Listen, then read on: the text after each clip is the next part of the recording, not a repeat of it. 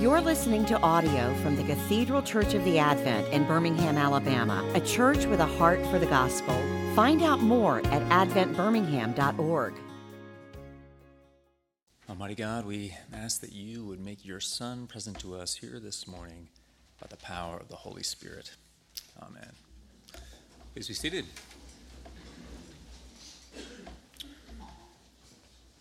Who do you find annoying? Simply put, who do you not like? Who do you think that you are better than? Now let's jump to this text. I think keep that in mind. This is one of those parables where we know the text so well, we know the right answer, and we're really good at false humility because we've been told to be humble for so long. So keep in mind those people who just irk you for whatever reason. And now let's take a look at the text that was just read. What is this text all about? It's prefaced with He told this parable to some who trusted in themselves that they were righteous and treated others with contempt. For a second, substitute righteous for trusted in themselves who thought they were better. I don't know about you, but taking a look at this text this week made me realize just how often that I think that I'm better than those people or that person. I hope that you're much holier than me, a much better person than I am, but it happens all the time. John Calvin, love him or hate him, said that the sin that is absolutely possible, impossible to get around is that whole verse about do not show partiality. I show partiality all the time. So, what's going on in this parable? Two men go to the temple to pray. There's a Pharisee and a tax collector. And I think we do have to say right off the bat that unfortunately, this text and others like it have been used for anti Semitism throughout the years. So, at the beginning, disclaimer these are both Jews here. This text is not to be used that way. We have a Pharisee and a tax collector. The Pharisee is righteous. In fact, you and I, because we have three gospels that really kind of are, ne- are negative about the Pharisees, we have this negative view of the Pharisees. But if you look at ancient literature, people love the Pharisees. The Pharisees are the ones trying to uphold the law of Moses. The Pharisees are actually pretty decent folk trying their best. So, this, this Pharisee here probably is what he claims to be. And yet, what is his prayer here? I thank you that I am not like other men, extortioners, unjust, adulterers, or even this tax collector keep in mind, none of us in this room should be all that big a fan of extortion, of being unjust, of being an adulterer, being in that activity. Where he goes wrong is I, I thank God that I'm not like this guy. Now, the Gospels, too, we're so used to this upside down kingdom that Jesus presents, but tax collectors are not good guys. The way tax collectors make their money is they overcharge you, they extort you. They're swindlers by definition.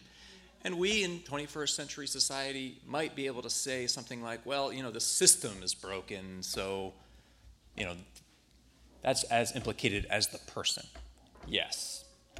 Nevertheless, tax collectors extorted people they cheated people. They were kind of like ancient mobsters. And why would Jesus want to spend time with mobsters. The tax collector is not someone who you would think would be easily restored. And yet, here, this is what, I mean, uh, so let's go back and say the, the Pharisee, after essentially saying, Thank God I'm not an extortioner, thank God I'm not unjust, thank God I'm not an adulterer, and thank God he's not any of those things. Then he talks about his pedigree. I fast twice a week. Great. I give tithes of all that I get. In this stewardship season, we would love for you to do that. And yet, this tax collector cannot lift his eyes to heaven, beats his breast, and he says what becomes the Jesus prayer God, be merciful to me, a sinner.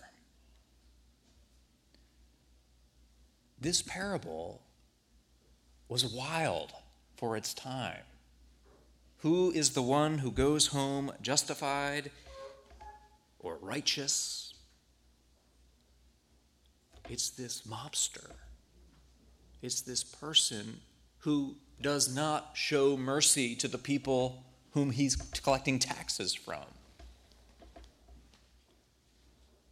When you get into that headspace, I start to think, well, maybe this is too cheap, Jesus. Uh, we got to hold people accountable, and we do. And yet, the radical nature of this parable is that it's the mobster who, you know, when God calls something righteous, something's got to change, right? But from what we have here, we have no indication whatsoever that he decided to change his job or necessarily change his ways. This is gratuitous grace extended toward the ungodly. And then we have at the very end there for everyone who exalts himself will be humbled, but the one who humbles himself will be exalted. What is going on here? It seems that, like you and me, like what I do all the time with people I don't like, with people who I think that I'm better than, I have written them off. Here, this Pharisee writes off the mobster, just like you and I would. And yet, Jesus is on the other side. I think this text is hard for us to read today because we do like this kind of, you would never say out loud, I'm better than that person. And that's likely because of the Christian Revolution, of the fact that this upside down kingdom that Jesus preached has, in fact, saturated our culture, even if we don't aren't still Christians. But how often do we I mean, I think of the rich folk I knew in New York City, great folk, parishioners whom I love. Um, and they would bring it up, I wouldn't bring it up. Whenever they would talk about riches, they would always talk about someone who was richer than them. Um, and to those of us who didn't have anything like their money, it was just kind of like, okay. Um, there's always somebody else, right, who you can point to And so we're, we're kind of in this space of this false humility. And so we don't really get what's going on in this text. In fact, at times I've seen it and I've probably used it in my heart as a self congratulatory text. Jim Monroe, who was just here, uh, the preacher for Craig's institution, he used to say whenever clergy talk would get a little gossipy, uh, and we would you know justify it or whatever. He would always end the conversation with, and he was involved in the gossip too. I don't want to. he wouldn't want me to present him as righteous. He would always say, "Thank God that they're I'm not like them," or "Why can't everyone be more like us?" And that would cut us down to size, right? It like, "Ah, oh, we're doing it again." Maybe some of you are Taylor Swift fans, and I want to thank her for giving me this. I'm so cutting edge two days after the release, but In her brand new single, she says, Did you hear my covert narcissism? I disguise as altruism, like some kind of congressman. It's me. I'm the problem. It's me. I heard that was pretty biting. Did you hear my covert narcissism? I disguise as altruism, like some kind of congressman. It's so in the air to think that we're better than other people. Now, sometimes there are good reasons to be annoyed by people. There's true injustice out there. But more often than not, the people we don't like, it's not for good reasons. The people or the groups who we think that we're better than, and we're just unaware of it until we look in the mirror. What we find in this parable is that when we draw that line, whether consciously or unconsciously, that line between who's in and who's out, this parable asserts that you're always going to find God on the other side. It's really annoying, actually. And yet, when you think about it, what this parable is saying is it is guarding us. It's, it's a healthy thing. It's guarding us from arrogance.